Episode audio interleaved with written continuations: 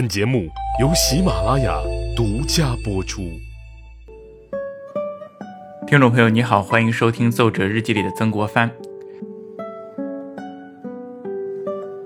我们上一次讲，曾国藩丁忧守孝在家，过了几天清闲，但是并不轻松的生活。他这种生活呀，并没有持续太久。很快到了咸丰八年六月初三这一天。曾国藩呢，也本来想按照日常的作息来安排自己的日课，想看会儿书，写一篇文章。结果呢，皇帝的谕旨突然间到了。曾国藩呢，他也非常的好奇，又有一些兴奋，还带着一丝丝的恐慌。怎么现在呢？皇帝突然又想到了自己呢？谕旨写了什么呢？谕旨上啊，赫然写道：近日的军情。原来太平军呢，从天津。内乱中啊，缓过神来，军事上啊又有了大的动作。浙江、安徽等省又告急了，尤其是浙江金，尤其是浙江金华的永康、武义两个县已经被攻陷了。江南大营的指挥者何春此时正在患病，江南地区呀已无大将坐镇，东南地区大局攸关，必须得有声望素卓的大员督率各军。才能够稳定住局面。曾国藩开缺回籍即将完成，丁忧。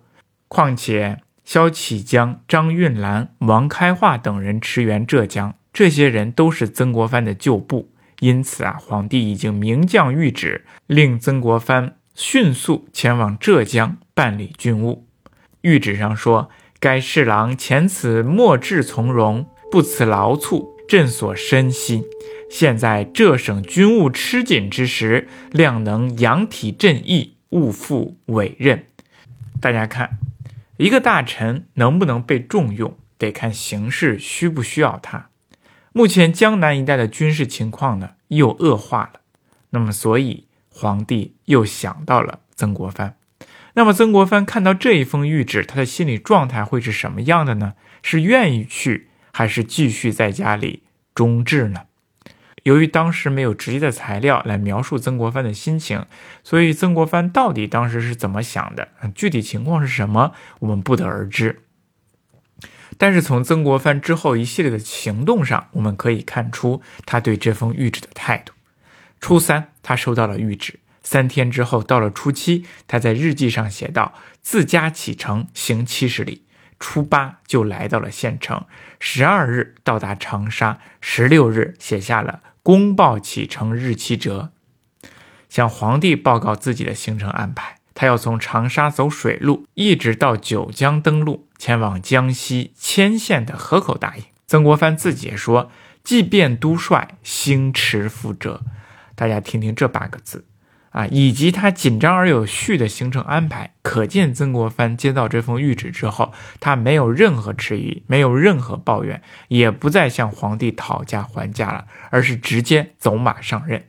那皇帝对于曾国藩如此干脆的上任啊，也非常的欣慰。他给他的逐批是：如此行，奉命即行，足证关心大局，忠勇可上。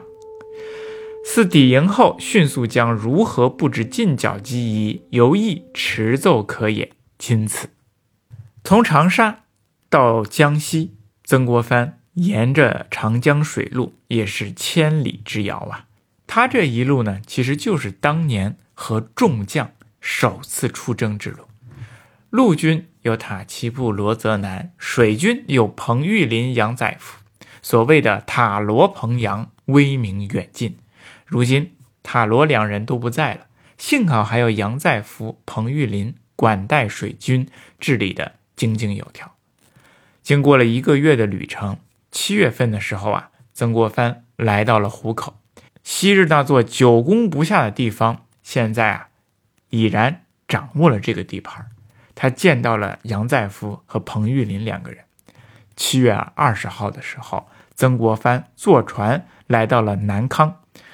南康呢有一个湖，湖上面呢有一个望湖亭。这天中午啊，曾国藩来到了这里，那么大家呢都想为他接风洗尘啊，请他吃饭，所以就到了望亭湖这个地方来赴宴。此时的望湖亭跟曾国藩之前来到的望湖亭已经不一样了，因为彭玉麟整修了这个地方，加盖了两层，楼高可以俯瞰全湖。于是曾国藩他们登高望景，一边吃一边聊天。其实曾国藩他们登上这座望湖亭的时候，就十分的感慨。为什么呢？因为当年咸丰五年的时候，曾国藩初来江西，就驻扎在此处，在这个湖内让军士们夜袭水战，他就在这个湖上进行观阅。此时，曾国藩凭栏远眺，似乎他心中啊有一些感慨。彭玉麟见状啊，就让曾国藩写一副对联。于是啊，他就神隐一时之后，写出了这样的一副对联。上联是。午夜楼船曾上孤亭听鼓角。下联是一樽浊酒重来此地看湖山。我个人觉得呀，这副对联写的是非常好。上联写了昔日的训练场景，有三个意象：楼船、孤亭、鼓角，一下子啊就让人穿越到了当时的夜晚，众将士披星戴月的训练场景。下联写的是今日叙旧的宴会，一樽浊酒，重来此地看湖山。这份对联呢，也蕴含着另外一层深意。其实他在问：那么接下来要发生什么，要经历什么，谁也不知道。整副对联呢，有一种苍凉的感觉。那到了晚上的时候啊，曾国藩就在这里即将行二跪六叩礼。祭奠那些逝去的将士们。咸丰皇帝让曾国藩出山，是让他救援浙江。曾国藩也做好了计划，他命令自己所属的部队萧启江、张运兰、王开化等部立即拔营进驻潜山县的河口镇。曾国藩要在那里与他们进行会合，然后进发浙江。可是呢，还没有等到曾国藩到浙江。他就收到了皇帝的另外一封谕旨啊，不让他去浙江了，而改道去福建。因为此时石达开已经开始流动作战，进入了福建省。于是曾国藩又改道，计划移师建昌，从山关入闽，从山关这个地方进入福建省。结果呢，曾国藩刚到建昌，皇帝又发了谕旨。说福建的太平军呢，又窜至了江西省的景德镇一带，命令曾国藩就回救江西景德镇。可是还没有等曾国藩有所动作，皇帝的谕旨又来了，命令他移师安徽。我们看咸丰皇帝这一番的操作呀，可以看出什么问题呢？可以看出皇帝本人在战略上似乎确实没有全盘布局。有一种头痛医头、脚痛医脚的做法。战场的形势确实是瞬息万变，需要及时做出调整。可是他在短短的时间内，让曾国藩先后去援助浙江、福建、江西和安徽，就稍微显得有点唐突了。真是将帅无能，累死三军。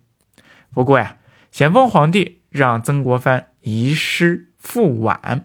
也是不得已而为之，因为安徽省的三河镇之战，让湘军的一股主力和精锐全军覆灭了，影响了整个战场的发展。